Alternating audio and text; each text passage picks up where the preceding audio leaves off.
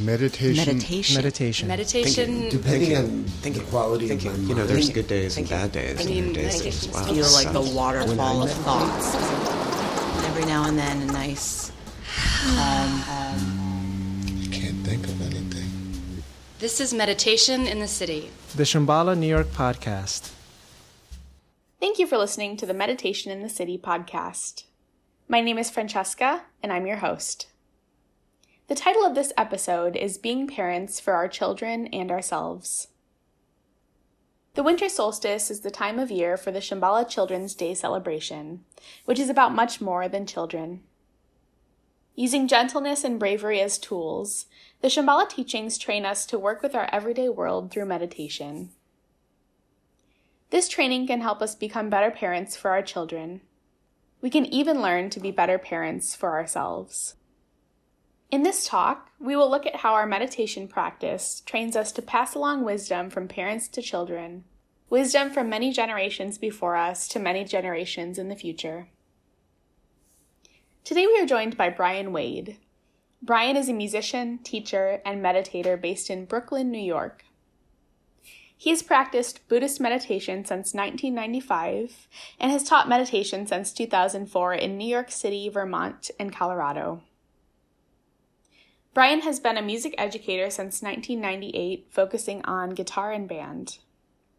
He teaches private guitar lessons and coaches musicians in AMPT, Authentic Musician Performance Training, which is a course that he created for integrating musical skill with performance confidence. Here's Bryan to take away the discussion. So, yes, we uh, we are here at the shortest day of the year, and we celebrate this in Shambhala with Children's Day on the winter solstice. And so, uh, we were going to have our first in-person event uh, here in New York, and that changed. so we didn't get to have our um, event in that way but uh, we are i was asked to speak today about that tradition and about children's day and parenting in general and what our tradition in Shambhala has to say about these these things. These topics are a bit important because that's how we keep going forward as a, a community and as a species. And um, i've heard it said that a lot of dharma is is basically um, teaching us to grow up anyway adults. So, Children's Day itself is an event that we have, and it has certain symbols in it that point us to the fact that basic goodness is always present. It's always, always here.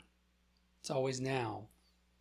Uh, we may have a hard time seeing it or finding it, but it is always here and now. And that's how we can access it in the here and the now and uh, the traditional story from which is traditional all, all over the world of, of the sun going away or dying or leaving or at some point because the days are clearly getting shorter. Um, but it will it will return. Um, and that's used as a, a rich and beautiful symbol in um, our children's day celebration. And it's it's used we represent it in that celebration um, as light with candles. And what happens in children's day is we have uh, is children come and adults bring them so there's not only children. It's not a daycare situation. And children come and they bring a gift and they come up to the shrine and they offer the gift to the shrine. And then they turn and they meet the king and queen of shambhala. And the king and queen show them a mirror and they sprinkle uh, some water with a uh, evergreen branch as well and they, they look in the water i mean look in the mirror and see themselves and then go join the community again and it's a little train and adults can do it too not just kids and then there's uh, it's always done a little differently in every center. It has a different flavor where you go. Uh, but then there's often the light, where we offer the light to the shrine, and the light's often candles that, that each person has, or or each family, or each child, and each usually each person. One I remember one year we did it in New York with, um, we did it in the afternoon and turned the lights off, and it it was the last part of the the celebration, and everyone had a, I think there was mason jars with water and a little floating votive in it. And it was just the most beautiful thing in the world to see all these little floating lights being held right in front of your heart. And then we all offered it. And it was just, it's a gorgeous thing, the light and the darkness. So, um, the, the lesson there is that there's always the, the light of basic goodness in our heart. So when when we go up to the offer the gift, we're letting go of attachment. We're offering and giving to the world. And then we return and we see a mirror, which represents wisdom, seeing things as they are. And we see ourselves right after we have just given a gift, right after we have just been generous. And we are shown that we are with and in of basic goodness in that moment. And then it's right here in our hearts all along. So then we go and join the community again. And then after we've discovered it, we offer it with the candles. So this year in New York, uh, and this may be the case in a lot of uh, cities, we didn't have a whole lot of children, uh, and we were thinking, well, what does this say for adults, for parents, for adults who aren't parents? What what can these uh, symbols offer us? And and in thinking about this, one of the images from the ceremony that came to me was the uh, the king and the queen, and the king and the queen of Shambhala are in some ways representations of what we in Shambhala call the mother and the father lineages, the mother lineage and the father lineage. So I kind of, uh, this is, I just want to point out, this is me looking into this right now. I'm not uh, presenting anything from a tome. and this is my uh, observations. and, uh, but I found this to be quite interesting and quite rich um, to look into these these teachings of, of mother, and father. One of the um, first things that came to my mind was something that a friend of mine in the Sangha, um, Una O'Connell, said to me one time. She says that a parent's job is to protect the basic goodness of their children and of children in general. And I thought that was beautiful. I thought that was a nice way to look at situations that are so very different. There's so many scenarios. And it's not like we have a pocket knife with a blade for every scenario that we come across. It's too many. So that I thought was a beautiful way to look at things to uh, protect the basic goodness of our children. Of course, we're also providing for our children, which is protecting the basic goodness of our children. We also have other jobs related to that basic goodness when it comes to relating to our children. We we can point out basic goodness in the world.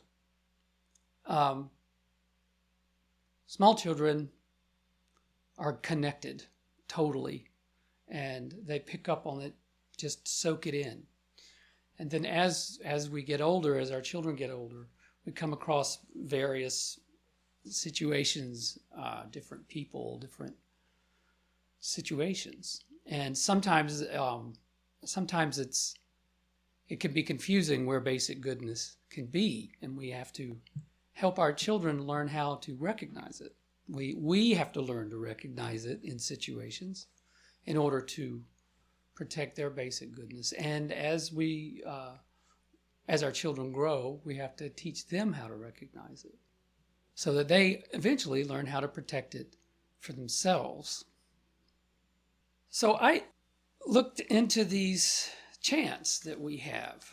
Uh, we don't say these all the time. Um, if you've been involved in Shambhala for a while, you may have come across these chants. If you haven't, then you may not have. Um, I'm going to read them.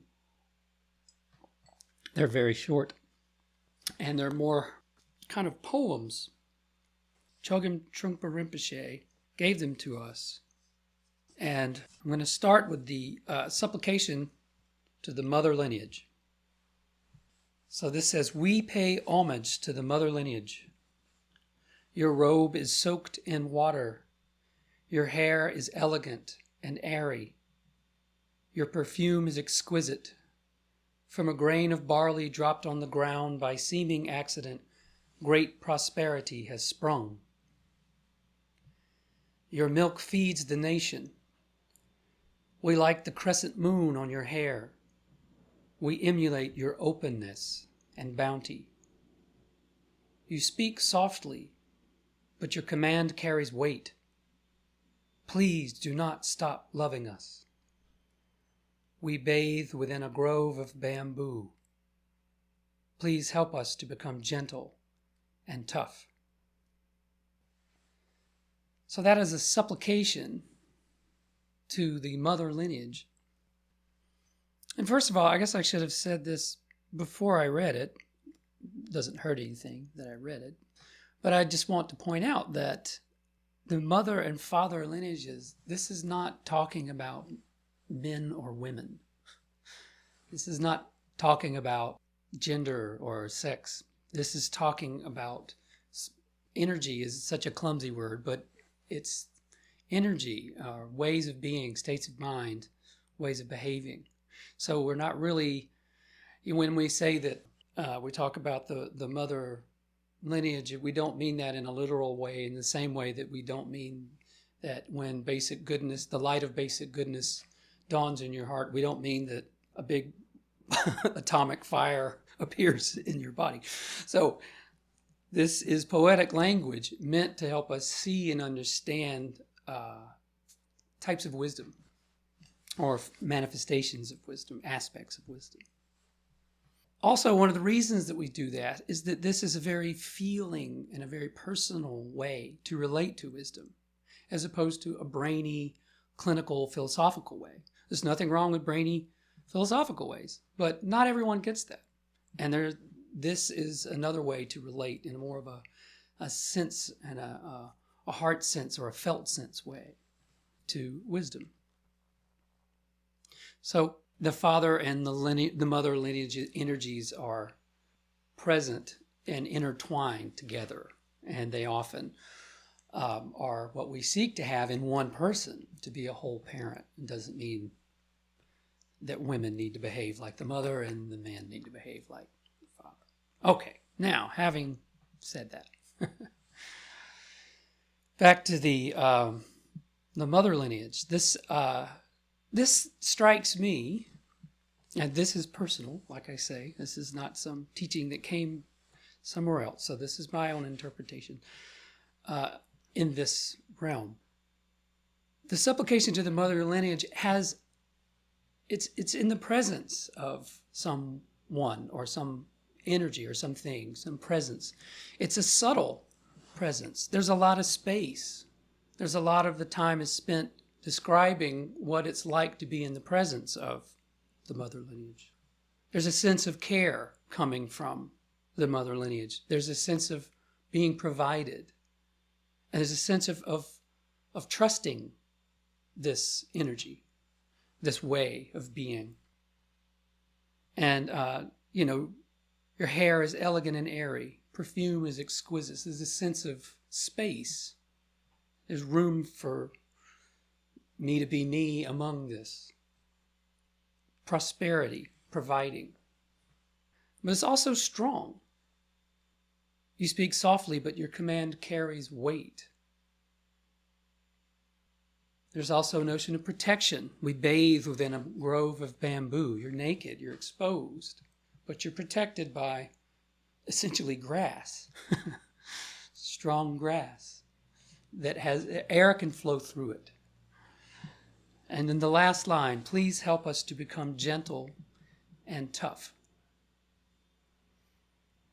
And that refers to bamboo. Bamboo is often an image of flexibility and strength because it is a very strong wood, but it's bendable. You can bend it.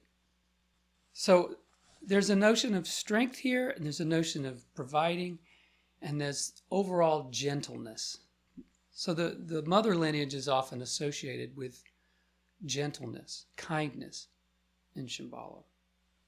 And it's not uh, feeble trying to make assuage people. It's it's a strong but gentle energy. The father lineage chant or supplication to the Rigden Father is the title of it is a little different. I'll read it now. O Rigden Father, your grace and gentleness have saved us from the depressions of the barbarians, and your sweet smile has produced chrysanthemums. As we watch each petal grow, we rejoice and cry, and the tears of our crying produce future warriors. When we finger the sword blade, we become heartbroken. Why, with such sharpness, Rigden Father, are you not presently with us?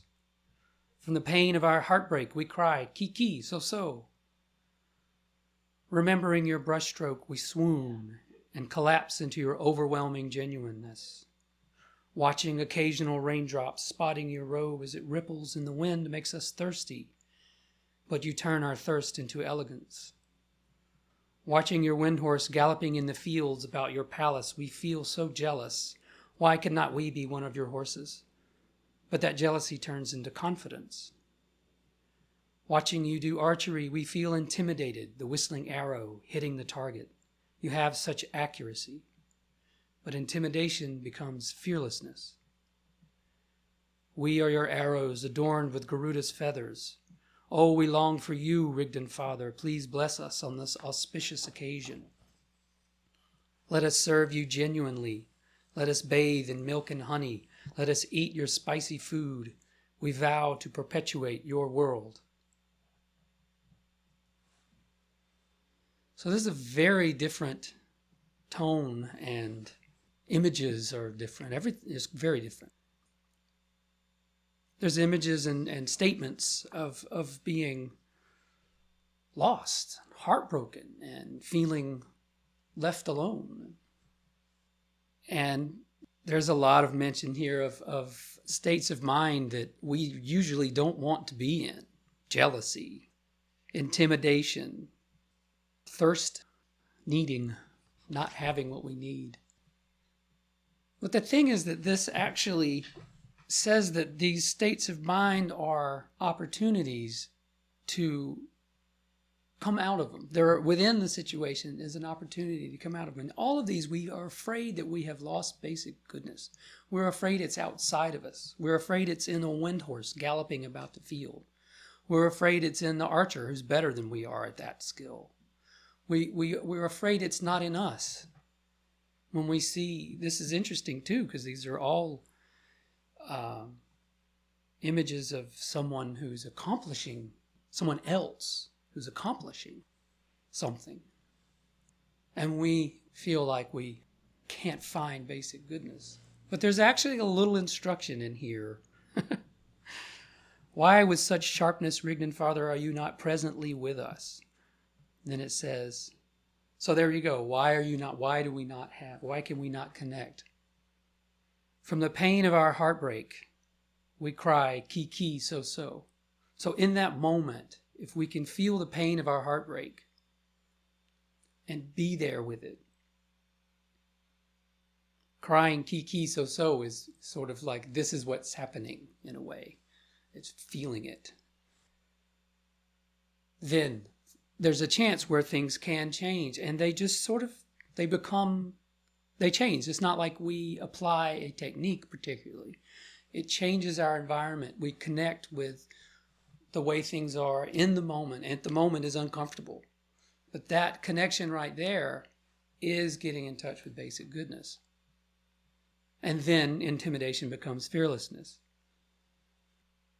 So this is a, there's others there's a lot more in each of these but I was just interested in how these relate to being a mother or a father.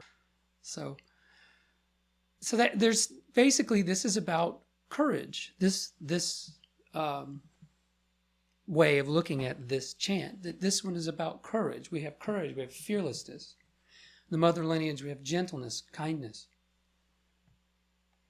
And these two things are two qualities that the warrior seeks to develop, seeks to recognize in themselves, seeks to recognize in others. So as a parent, we want to be able to do this for ourselves. We want to be able to do help our children learn to do these things for themselves as well.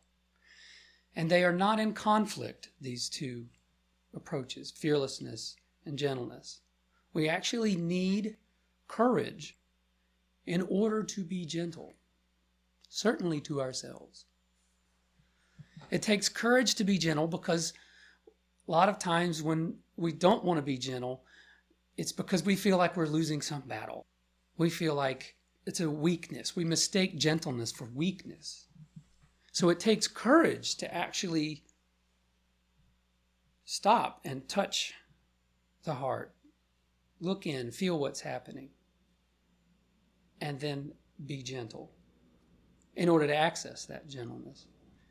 But we also need gentleness to be brave in order to find the spot, in order to touch that soft spot where that we don't want to touch. We're afraid we've lost basic goodness and we just don't want to go there. We actually need the gentleness to access that. And we often mistake hardness, not doing that, for courage. So we need the gentleness to create a field of, of trust that, you know, we're not attacking ourselves if we make a mistake. And then we can actually find the courage to go out and be daring. But if we don't uh, allow ourselves the, the fundamental ground of basic goodness, be gentle in that way, then we won't dare take a chance. Because there's only harshness if we mess up. So, in relating to our children, we can use this, these ideas, these notions to uh, show our children what basic goodness looks like and feels like. From the mother lineage chant, there are images of, like I mentioned before, spacious. Basic goodness is spacious. There's room for us, there's room for others. Basic goodness offers things to us, it inspires us. So, in other words, it's not heavy handed, it's not manipulative, it's not demanding that we pay it back or pay for it in the first place. There's a sense of invitation and appreciate when we're in it we're appreciating it there's a lot of we notice it we notice the uh, the exquisite perfume. We notice the uh, crescent moon in their hair. We, we just know these are things that when we open up oh rather than hey look at this it has a different kind of quality to it. It has a gentleness to it. Not only that it can be different as well, but this is definitely a part of it. From the father lineage chants, we we find basic goodness when we're, you know, we, we are learning how, or that's a way that we could find basic goodness when it's outside of us. If we open to the present moment that we don't want to open to, if we basically say how we feel. One thing that's very effective I found with myself and then I also found with my children, especially when they're small, is whenever someone, ourself or someone's feeling bad, to put your hand right here, right here on your chest, and just feel. I used to say this when my children would get upset that someone had treated them wrong. I did it a lot at the playgrounds. I would tell them to put put your hand here. They go. I said, "How do you feel?" And they say, "Bad," or "sad," or angry or whatever. And I said, Do you feel good? You know, I, would say, How do you feel? And they'd say, That person did blah, blah, blah. No, no, no, no, no. How do you feel? Happy? Well, glad, sad, mad, or afraid. What are those four. And they would usually get mad or sad or whatever. And then I said, Do you feel basic goodness in you? And then they would sit there a moment and they Yeah. And then that was it. I wouldn't say anything else if I could, if I could hold off. and then they would run on. They would be fine. And I learned to do that myself. So when we are parents, it's a whole new realm of ways to use the outer world to say whether or not we're good. Which is, you know, you know, parents judging other parents, saying what's right, going and do the, you know, I need to join this preschool, you know, blah, blah, blah, blah, because that's the one that everyone says. If you get into that one, then your kids will become president. So we can use these techniques of when we're doubting our own judgment as a parent. We can use what we've learned in meditation, our ability to kind of see what's happening in us and what's happening outside of us, and sort of see things interacting in a way. We can, might be able to see that we're doubting our judgment, comparing ourselves to other parents, comparing ourselves to our parents we might also see that it's hard to tell sometimes when you're a parent if if you want something for your child because you believe it's going to be the best thing for your child or maybe it's just the way you want it that's a that's that's a difficult line that's a fuzzy line in there you know and just recognizing when you're in this sort of situation of like I don't know. I might be, this might be the right thing, and I might just be pushing my own way here. I'm not sure what to do. That is an equivalent of, from the t- tears of our crying, well, what is it? Um, uh, from the pain of our heartbreak, because it hurts when you get to the point where you're like, I want to be a good parent. That kind of situation hurts. And whenever you can touch that and cry kiki so so, when you can just be there with it, things might, intimidation might become fearlessness. Sometimes when we're at home, I live in Brooklyn, and um, there's a lot of parents here, and this is a kind of a trendy place. And a lot of busy people here. This New York City has got a lot of people with a lot of karma energy, and and uh, can be very busy, busy, busy, go, go, go. And sometimes you can feel like, gosh, I'm just, I'm, I need to be getting out, taking my kids to six museums a day, and then making sure they memorize the times tables before they're four. You know, maybe being at home for our children and for us can be like being in the presence of the mother lineage, of the softness, of the providing, of the, the gentleness, of the uh, safety, of being bathing in a grove of bamboo. Maybe we don't need to be out there. Maybe we can be in a place where we can simply appreciate stability. Sometimes we might ask if we're creating a world that might have too much of the father lineage challenge. Am I pushing my kids too hard? Am I having them do too much or having them do stuff that's above their, you know, what would be healthy for them? Are they just stressed out all the time? Sometimes we might be creating a world that has too much comfort. You know, do I need to see if this child can learn to provide things for themselves? What we're seeking for is a balance of those. And the mother and the father lineage, we almost always say those chants together. And so this is a, a, a back and forth thing that we go through with parents. And I think the fact that we say these uh, chants together means that these two things, it's not really a conflict. It's more of a, we say often, a dance. It's not like this is pushing that away and it has to be perfect balance of the two in the middle. It's more of a, oh, we've gone a little too far in this. Maybe we should bring things back in here. Oh, this is, maybe we went a little, so let's come back over here. So it's more of a flow of the lineage. And so, of course, as I mentioned when we started, this is a lot of a, uh, we practice this in meditation. We practice this by practicing on ourselves. we practiced practice seeing what's going on in us. We practice letting go of thoughts that we really want to hang on to. We practice coming back to the moment and seeing if it's okay if nothing's going on. We practice seeing if nothing's going on means that nothing's actually going on, or is there actually something going on? We practice whether uh, getting too tight in our practice. Are we trying too hard? Or we're trying to like be the best meditator we can be? Or are we being a little slack and kind of fuzzing out?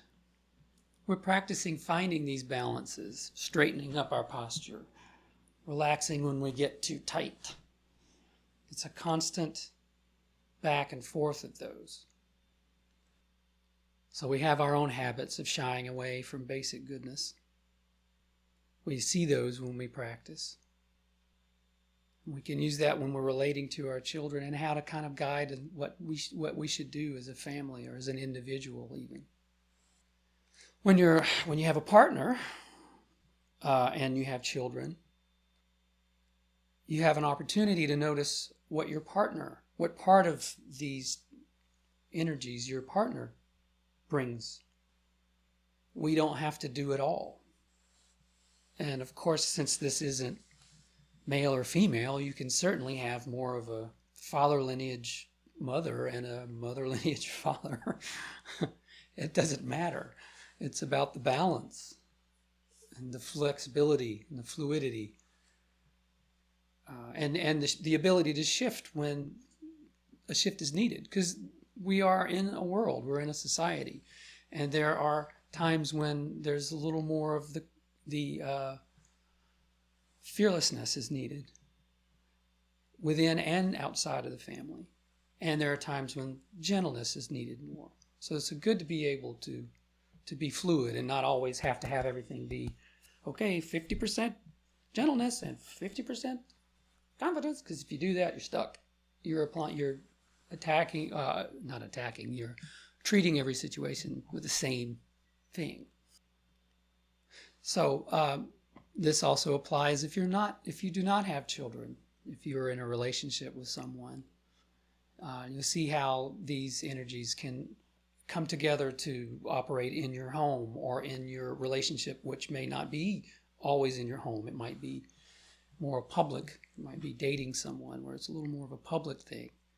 But you're going to come across other people, you're going to come across situations. So these two things gentleness, refraining from judging ourselves, creating an environment of trust. Even when we do judge ourselves, realize that it's okay when we judge ourselves. and we care and we provide and we protect basic goodness in ourselves and in others and bravery, just meeting challenges. Whenever we are, whenever we feel a challenge, when we feel that basic goodness, goodness is outside of us, that can be the very doorway to go in, to allow it to change. It's almost like a magical transformation when it happens. If we try to make it change, that it doesn't often doesn't work. And what I, another thing I noticed at the very last, that I'll say at the end of this last little bit here, is that neither one of these chants talk about entertainment. they don't really talk about entertainment. I'll just leave that alone. So, the fruition of this is that we can access joy more often. We can find that we do meet challenges, that we do provide for ourselves. We can soften when needed and help someone. And we can protect someone, ourselves, our children, our family. And then that creates a flow within a family. And this family has better access to joy. Doesn't mean they're happy all the time, but it means that as a group we've learned how to recognize when we're not connected and when we are connected to basic goodness. And joy comes from that a sense of celebration, a sense of being able to interact with the world, even if things are upside down. And of course, this family isn't an island. The family interacts with other families, with other parts of society, and can have, can, can learn to recognize these in other parts of the world, and hopefully have an effect on others. Hopefully, others will recognize that this family brings joy to them or can handle situations. Um, one thing I remember hearing the Sakyong said, the wish fulfilling jewel, that the wish is not that our lives are perfect. The wish is that we can handle our lives, whatever happens. And so that was very long, much longer than I thought it would be. I guess I have a bit to say, but I would love to uh, hear what any of you think, or if you'd like to chime in, see if uh, any of this, if you have any insights or ideas. Hi, Lily. Glad you made it. Bobby, hey. Um, there was something you said about protecting basic goodness that I thought was interesting because I tend to think of basic goodness as being very much like this indestructible nature, like almost like I can throw it against the wall and, you know, really try to test it to destruction and all these things. And I've never really thought about protecting it. Um, and I guess I could see wanting to protect the ability to access it. But I was just curious about that. Like maybe if you could maybe unpack kind of what you mean by protecting basic goodness. I think you. I think you. Uh, yes, I think you went right on it, and I'm glad you brought that up. The notion of protecting someone's basic basic goodness in the teachings is primordial. There's nothing to protect. There's nothing to protect from. So yes, um, and when it comes to children is to, uh, or in ourselves too, certainly before we really learn about it, or is to protect our, um, in a way, our definition of what it is. um, to uh, not let someone else, or to not let a situation happen to someone that is that causes them to doubt themselves, and then go there. See, you got it all wrong. You, there's no hope for you. So it's it's uh, you're right. It's protecting them and identifying, protecting them from being uh, had someone told that their basic goodness is not there or that their basic goodness is flawed. Um, so protecting, yes, I think I should stop talking. no, that that makes a lot of sense. Thank you. you you nailed it. Yeah. Well, I'm thinking maybe it's it's easier to see where you might there might be ways to protect it with young children because they have more limited experience and skill in the world but i have a son who's in his 40s and so it's just interesting when something comes up that's what something yeah, it's just something dysfunctional about the family you know, on my side or his or my ex-husband's side, his dad's side. And so being able to have a conversation with him that helps protect basic goodness, his basic goodness, helps him to not get totally sucked into, yeah, just somehow feeding the dysfunction further, or helps him to just touch into who he is as a person, what his values are, and and how to make uh, his own decision about what how he's going to relate to something. Um, you know, like I don't know, he has a grandfather who's dying, and and they haven't been close, and there's other people who have interfered in the relationship. So, what's he going to do? Is he going to go visit or not? It's his decision, and yeah, so just being able to listen and help him. Like, I really appreciated what you said about, I wish my parents had told me that. Put your hand on your heart and what are you feeling? you know?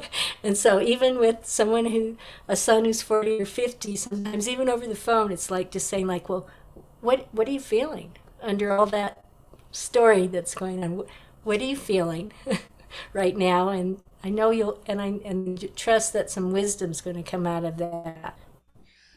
Yeah, I agree, and I think that's just asking asking someone in an open-ended way with the the heart that you just showed there, you know, of how are you feeling and and just listen to what they're saying like you did that there is in a sense protecting their basic goodness because it's helping them find it.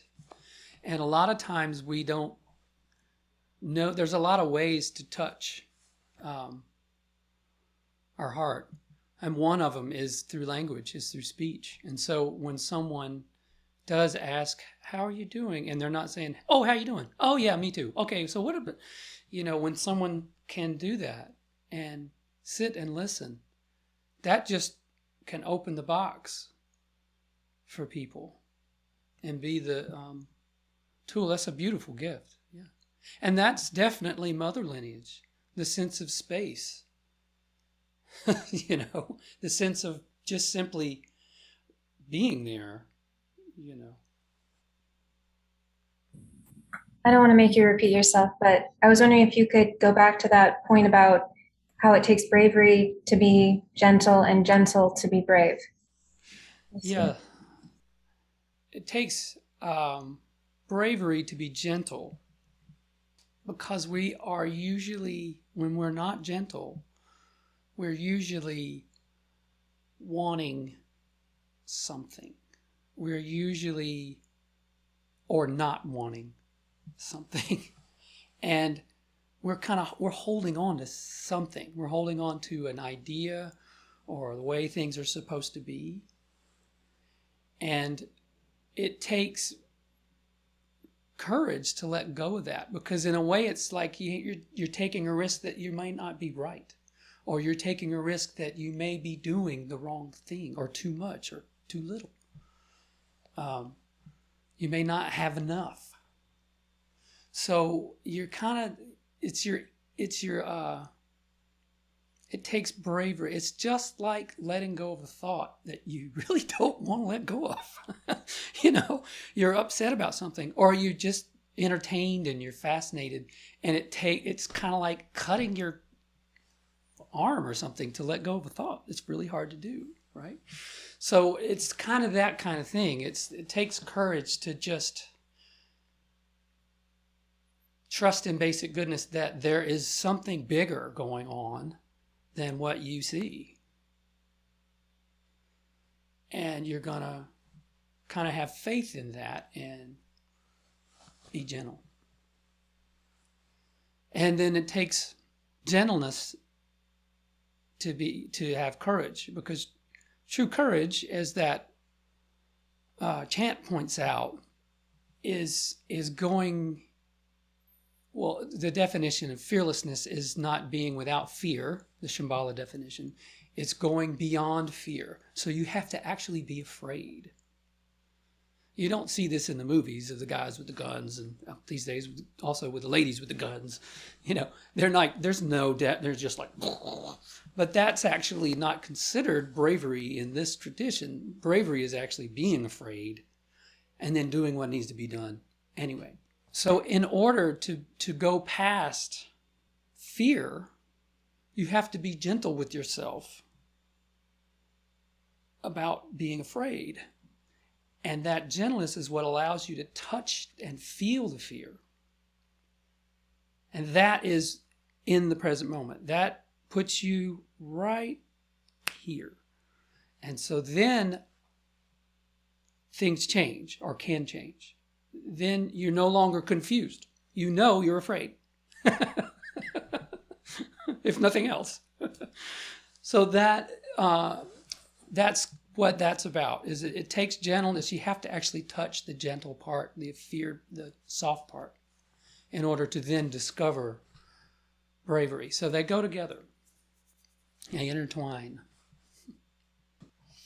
It's so interesting to me your point about how, as Dan Siegel says, you name it to tame it, and and just in the the naming of the emotion, it helps to regulate regulate us in some um, mystical but also scientifically proven way. Yeah, it allows us to feel it. You know, naming it doesn't always work.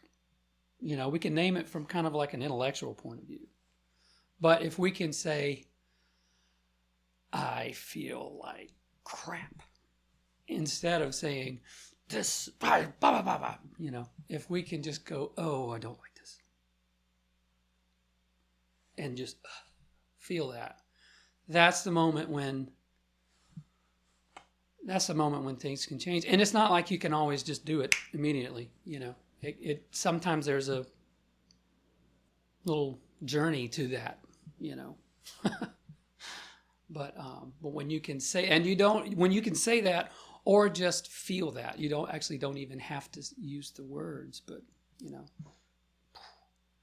But words are powerful. Words are very powerful yeah